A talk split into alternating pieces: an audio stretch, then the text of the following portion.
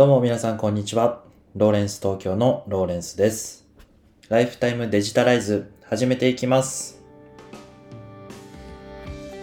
いつもご視聴ありがとうございます。このポッドキャストでは会社員の私が日々情報収集しているマーケティングニュースやライフスタイルのことについて毎日をもっと楽しくデジタライズをコンセプトに配信する番組でございます。えー皆様いかがお過ごしでしょうか、えー今日も素敵な一日にしていきましょう。えー今日はですね、えー Amazon プライムの、えおすすめ参戦ということで、え私が今まで見た Amazon プライムで今見れる映画の中でちょっとおすすめのものを、えご紹介したいと思います。でなんで今更プライムビデオなのかっていう話なんですけども今あの30日間の無料体験をやっていてであと好きなあのシリーズが、えーちょうど Amazon プライムにこう見れる状態になってましたのでこの機会にあのぜひ見てもらいたいなということでお話ししたいと思います。でネタバレはなしにさせていただきますのとあとあの正直そんなに映画大好きでたくさん見てるっていうことではないんですけどあの素人ながらあのこれは見て本当に面白かったなっていうのを、えーサクッとご紹介できればなというふうに思います、え3つですね。ごご紹介したいと思います。えっ、とじゃあまあ第3位ということでお話ししたいと思います。第3位がですねえセブンという映画になります。このセブンという映画はですねえーっとあのブラッド・ピットが出てるんですけども監督がデビッド・フィンチャーって方であの内容としてはサスペンス系のものになりますね。で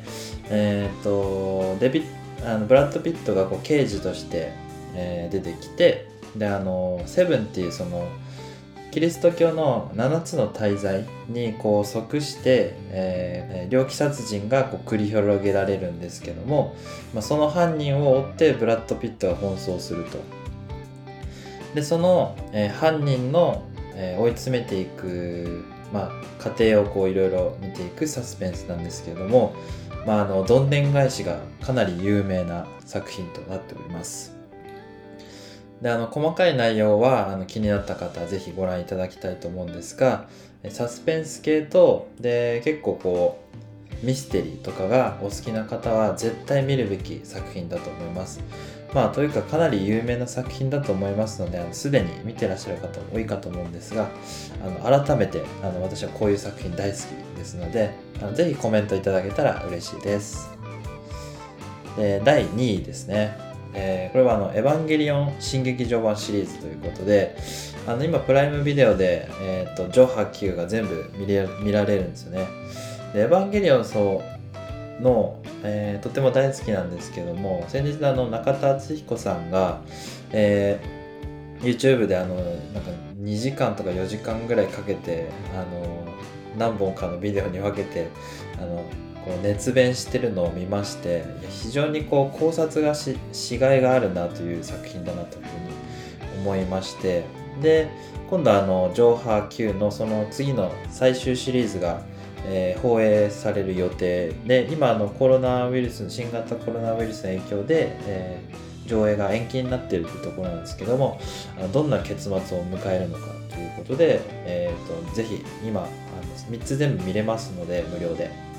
ぜひこの機会に見て見て最後の4つ目を楽しんでもらえたらなというふうに思います。私も楽しみにしているところですね。であの上波級でいうと新シリーズになっているのでその昔90年代のやってたアニメーションのなんか別事件の話でちょっとこうストーリーが同じようでちょっと違うみたいな感じなんですよね、まあ、そこがそのマニアにとっても非常にあのこう注目されているポイントでただ世界観は一つなんだけど、まあ、いろんなこう変更点があって、ね、メタファーとかのいろんな探り合いとか今後どうなっていくのかっていうのがいろいろこう考察されていて非常に面白い。あの考える余地がたくさんあるような映画になってますのでそういうのがお好きな方にはあのぜひおすすめの作品となっております。3つ目、えー最後ですね。第1位なんですけども、えーこれがですね、えーと日本のドラマの「カルテット」という TBS ドラマになります。えカルテットってドラマご覧になってた方いらっかわからないんですけど2017年の TBS で放送された、えー、松たか子満島ひかり高橋一生松田龍平良平っていうこの4人がですねあのー、四重奏カルテットをあののチームを組んでこう繰り広げる、まあ、ラブストーリーサスペンスみたいなドラマなんですけどもあの日本のドラマとてもあの侮ってたんですがこのドラマ本当に面白かったです、え、友人から紹介してもらって見させていただいたんですが日本にこんな面白いドラマがあるのかということで非常にびっくりしました、え、脚本は坂本裕二さんという方なんですけどもまあ、その軽井沢の別荘に共同生活を4人がするんですけども、まあ、こう男女、えー、この松たか子と満島ひかり高橋一生松田雄平がこう男女で共同で住むんですが、まあ、そこで繰り広げられるお互いの過去の探り合いですとかで情報がこう後から後から出てきて、えー、この後の展開どうなるんだろうっていうのが毎話毎話で楽しめるそんな作品でございます。全、えー、エピソード10話なんですけども10回その気持ちを味わえますので本当にぜひ見てもらいたいなというふうに思います。この3つの中で一番おすすめなのはこの作品ですね。この作品のお話をしたいがために今回アマプラを選んだと言っても過言ではございませんので無料期間はいつまでかちょっとわからないんですけどもえっ、と無料期間の間にぜひご覧いただけたらなというふうに思っております。今日はですね Amazon プライムビデオのおすすめ3選ということでご紹介させていただきましたもし気になった方はあの概要欄に単形のリンクも貼ってありますのでそちらからぜひご覧ください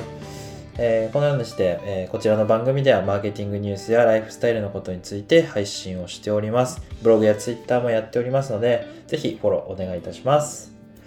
今日はここまでとなります。ご視聴ありがとうございました。ライフタイムデジタライズでした。それではまた。バイバイ。